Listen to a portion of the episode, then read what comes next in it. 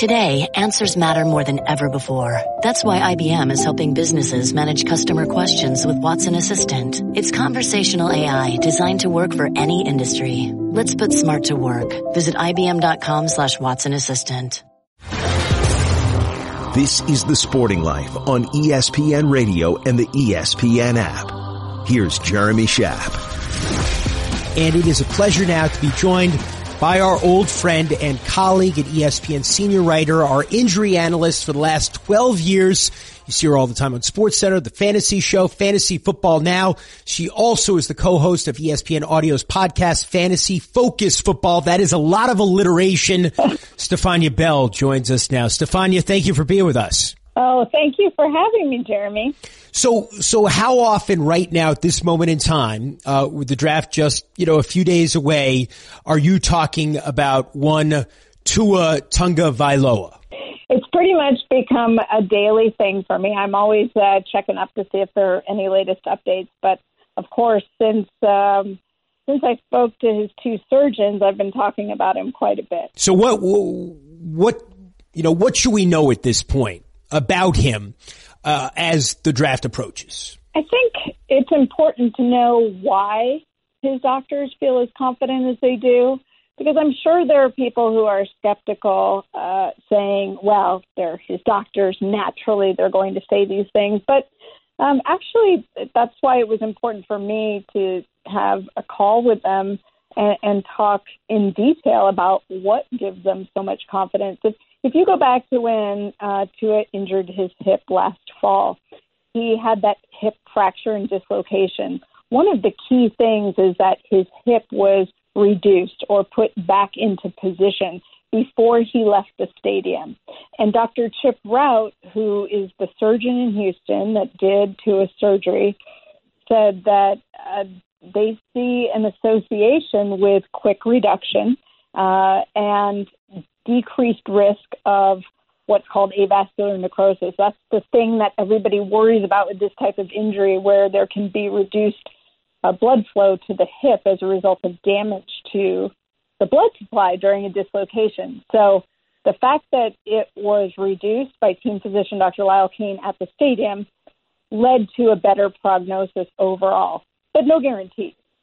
After the surgery, and again, the surgery was performed by Dr. Rout, who specializes in pelvic and hip trauma and repair. So to him, Tua's injury was very straightforward, not a big deal, whereas it could have been a far more complex surgery for somebody who isn't doing that all the time. He felt like there was a good repair. They saw everything they wanted along the way in terms of healing, both fracture healing and the health of the joint. There's no evidence of cartilage damage. So all of these things, when you're 3 to 4 months out from the original surgery, start to paint a better picture of the health of the hip going forward.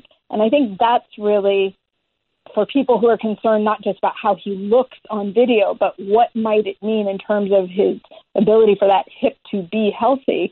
All those factors matter. We're speaking with ESPN injury analyst Stephania Bell about Tua Tagovailoa, the Alabama quarterback, who's expected to be among the top picks in Thursday night's NFL draft, but some lingering questions about his health and his recovery from surgery.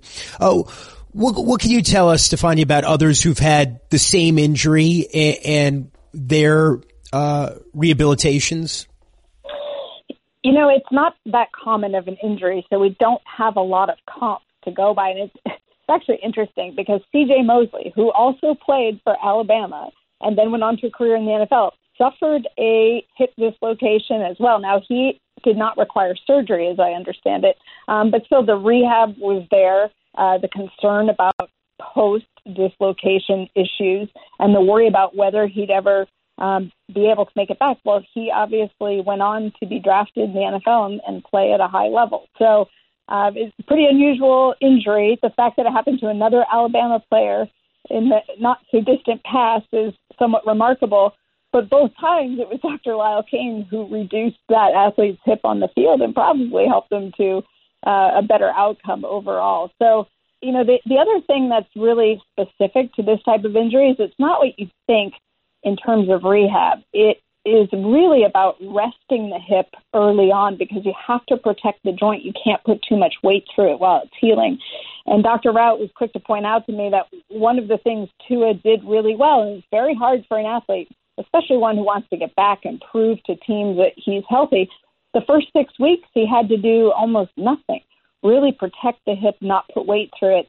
And even until they had that 3-month mark where they were looking at the health of the joint, they were comfortable that he could progress his weight bearing, he was very limited in terms of the type of activity he could do.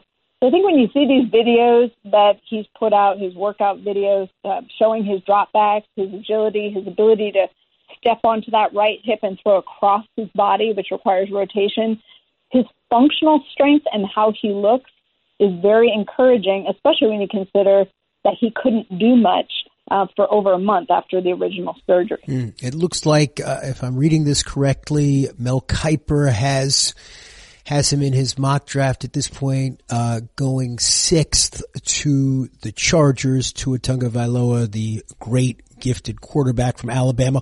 What are the other big injuries, the other players who suffered injuries that you're really keeping an eye on heading into the draft right now, Stephania?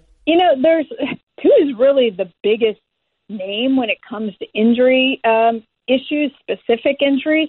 Most of the other athletes that folks are talking about, it's really just a question of can they stay healthy? There are some minor things, but the medical rechecks, as we typically expect them to be significant, for players who were not able to participate at the combine for various reasons, we didn't have that much that was substantial this year. Now, they did have about 40 players who were supposed to go back April 10th for a recheck, but as you know, those rechecks were canceled because of the coronavirus pandemic situation. What they have done, and really it's a credit to the Professional Football Athletic Trainer Society, is they've helped coordinate video through players and their agents of them working out, demonstrating, if you will, that they are past whatever concern it might have been. So, for example, a hamstring strain that might have prevented someone from running the 40 at the combine.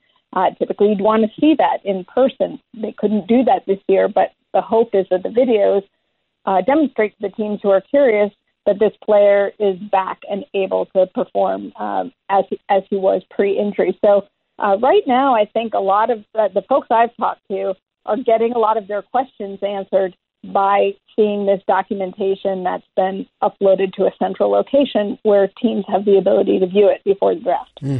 All kinds of adjustments obviously being made in this unique situation. Stephania Bell is ESPN's injury analyst and has been for 12 years. She will be everywhere for the next few days as the draft approaches and during. Stephania, thanks so much for taking some time out to talk with us here on The Sporting Life. My pleasure. Thanks for having me. I'm Jeremy Schaap, and you can listen to new editions of The Sporting Life every Saturday and Sunday morning on ESPN Radio and the ESPN app, beginning at 6 a.m. Eastern Time.